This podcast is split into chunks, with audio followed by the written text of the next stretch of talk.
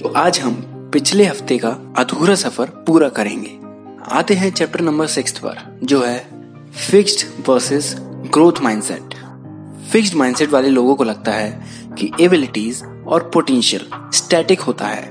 उनके हिसाब से एबिलिटीज को चेंज करना बड़ा ही हार्ड होता है। वहीं दूसरी तरफ़ ग्रोथ माइंडसेट वाले लोग मानते हैं कि एबिलिटीज ज़िंदगी भर इम्प्रूव की जा सकती हैं। आप देख सकते हैं कि कौन सा माइंडसेट ज़्यादा फ्लेक्सिबल और कंस्ट्रक्टिव है। ग्रोथ माइंडसेट वाले लोग अपनी हार को इजीली एक्सेप्ट कर लेते हैं और अपनी गलतियों से सीखकर अपनी लाइफ में चेंज करते हैं, जैसा कि हमने चैप्टर फोर में देखा था। इवन साइकोलॉजिस्ट का भी मानना है कि ह्यूमन बींग्स अकेले ही ऐसे प्राणी हैं जो अपनी पूरी ज़िंदगी चेंजेस और इम्प्रूवमेंट्स कर सकते हैं। और कुछ ऐसे एक्सट्रीम एग्जाम्पल्स हैं जो इस बात को प्रूव करते हैं। आपने शायद सुना होगा कि अमेरिकन फुटबॉल प्लेयर्स काफ़ी ब्रेन डैमेज सस्टेन करते हैं। और अभी तक न्यूरोलॉजिस्ट यही मानते थे कि ब्रेन की ऐसी क्रोनिक इंजरी रिकवर नहीं कर सकता, लेकिन वे गलत थे। कुछ स्पेसिफिक तरीकों से इस तरह के डैमेज ट्रीट किए जा सकते हैं। और ये अजीब बात है कि इसका मेडिकेशन से कुछ लेना देना नहीं है। जो फुटबॉलर्स डेमेंशिया के शिकार थे, वे मेंटल एक्सरसाइज करके अपने ब्रेन को दोबारा से एक्टिव और हेल्दी बना सकते हैं। तो हमारा माइंडसेट हमेशा ग्रोथ ओरिएंटेड होना चाहिए, ना कि फिक्स्ड और आगे आते हैं चैप्टर नंबर सेवन पर, जो है चेंज द इन्वायरमेंट इस चैप्टर में ऑथर्स एक इंटरेस्टिंग साइकोलॉजिकल टॉपिक के बारे में बात करते हैं फंडामेंटल एट्रीब्यूशन एरर काफ़ी समय पहले साइंटिस्ट ने पाया कि लोग एनवायरमेंटल फैक्टर्स को अंडर एस्टिमेट करते हैं, जिसकी वजह से अक्सर प्रॉब्लम की रूट किसी स्पेसिफिक पर्सन में देखते हैं, जबकि इसमें इन्वायरमेंट का एक बहुत बड़ा रोल है। इसे एक डेली लाइफ की सिचुएशन में समझने की कोशिश करते हैं। इमेजिन करो कि आप एक ग्रुप प्रॉब्लम पर काम कर रहे हैं। अब अगर आपसे कोई छोटी मोटी गलती भी हो जाती है तो सारे लोग यूँ बोलेंगे, ये आदमी कितना स्टूपिड है। सारा टाइम बस मिस्टेक ही करता रहता है। अब यहाँ पर बताने की ज़रूरत नहीं है कि इस टाइप की रीजनिंग कभी सच नहीं हो सकती। ऐसी सिचुएशन में लोग अक्सर अनजस्टिफाइड जनरलाइजेशन वाले स्टेटमेंट देते हैं। और यही है फंडामेंटल एट्रीब्यूशन एरर जबकि सच तो ये है कि बहुत बार एनवायरनमेंट ही हमारे फेलियर्स और मिसडीड के लिए रेस्पॉन्सिबल होता है। किसी के फेलियर के पीछे उसकी पर्सनैलिटी ट्रेट्स को ब्लेम नहीं करना चाहिए। ऐसे में आपको कुछ ऐसा बोलना चाहिए। ओके इस आदमी ने भले ही मिस्टेक की है लेकिन क्या ये सच में ही इतना स्टूपिड है? या क्या पता ये रात को ठीक से सो नहीं पाया हो, या कुछ परेशान हो? इस चैप्टर का सबसे बड़ा लेसन है कि अगर खुद को चेंज करना है तो अपना एनवायरनमेंट चेंज कर दो।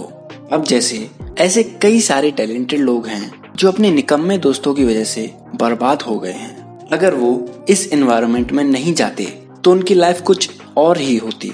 और ये सिर्फ़ आपके फ्रेंड्स के बारे में नहीं है। अगर आप एक डल अनइनवाइटिंग एनवायरनमेंट में काम कर रहे हैं। तो इसमें कोई हैरानी की बात नहीं है कि आप में इंस्पिरेशन और मोटिवेशन की हमेशा ही कमी रहेगी। लेकिन इसके लिए खुद को ब्लेम ना करें और एक बार अपना वर्क एनवायरनमेंट चेंज करके देखें। अब अगला चैप्टर है एक्वायर गुड हैबिट्स हमारी लाइफ हैबिट्स से भरी हुई है। आपने शायद नोट ना किया हो, लेकिन हैबिट्स ना हो तो हमारी लाइफ का हर दिन डिफरेंट होगा। ऑफ़ कोर्स हम सब के अंदर गुड और बैड हैबिट्स होती हैं। इस बुक में ऑथर आपको सिखाते हैं कि न्यू और बेनिफिशियल हैबिट्स कैसे डेवलप की जाती हैं। सबसे पहले तो ऐसा माना जाता है कि हैबिट रिफ्लेक्सेस की तरह होते हैं, यानी ये ऑटोमेटिक होती हैं और अक्सर किसी न किसी इन्वायरमेंटल फैक्टर की वजह से ट्रिगर होती हैं और जिन्हें एक्शन ट्रिगर्स बोलते हैं। और हैबिट्स के साथ बेस्ट चीज़ ये होती है कि आप अपने न्यू एक्शन ट्रिगर सोच समझकर चूज़ कर सकते हैं। अब मान लो आपने एक्सरसाइज स्टार्ट करने की ठान ली है तो मॉर्निंग में उठने के साथ ही एक्सरसाइज करना एक स्मार्ट डिसीज़न होगा। हम सबका एक मॉर्निंग रूटीन होता है और एक्सरसाइज सबसे बेस्ट रूटीन है, जो आप सुबह कर सकते हैं। तो एक्सरसाइज करने के लिए आपका एक्शन ट्रिगर है मॉर्निंग वर्ड अगर आपको फिर भी मोटिवेशन की कोई कमी महसूस होती है तो आप अपने रूम के सामने एक साइन बनाकर लगा दीजिए, जो आपको अपने नए रूटीन के बारे में रिमाइंड कराता रहेगा। लेकिन ये साइन ठीक आपके बेड के सामने ही होना चाहिए, ताकि मॉर्निंग में उठकर आप इसको सबसे पहले देखें और इस पर काम करना शुरू कर दें। न्यू बेनिफिशियल हैबिट सस्टेन करनी हो तो चेकलिस्ट भी बड़े काम की चीज़ है। हाँ ये तरीके थोड़े बोरिंग हैं, लेकिन आखिर में आपके सबसे ज़्यादा हेल्पफुल यही तरीके होंगे। अब आते हैं अपने आखिरी चैप्टर पर, जो है द हर्ट हम सब सोशल एनिमल हैं। हमें लोगों की कंपनी चाहिए। ये एक बड़ा फैक्ट है और जिनके साथ हम रहते हैं, उन लोगों का बिहेवियर एक तरह से हमारे लिए एक कंपास की तरह है। एक्चुअल में हम जिसके साथ घूमते हैं, रहते हैं, उनसे एवरेज होते हैं। यहाँ हम इजीली अपनी डायरेक्शन देख सकते हैं। अगर आप एक नॉर्मल फुलफिलिंग लाइफ जीना चाहते हैं तो हमारे आसपास वाले लोग हमारी एक एस्पिरेशन को रिफ्लेक्ट करने चाहिए। अगर आप एक बहुत ऑनेस्ट और शांत पर्सन बनना चाहते हैं तो हमेशा जल्दबाजी में रहने वाले लोगों के साथ घूमना कम कर दीजिए या बिल्कुल बंद कर दीजिए, क्योंकि अनकॉन्सियसली आपका बिहेवियर उनसे इन्फ्लुएंस होता है, जिसके साथ साथ आप उनके जैसे बनते जाते हैं। ये एक बड़ा फैक्ट है।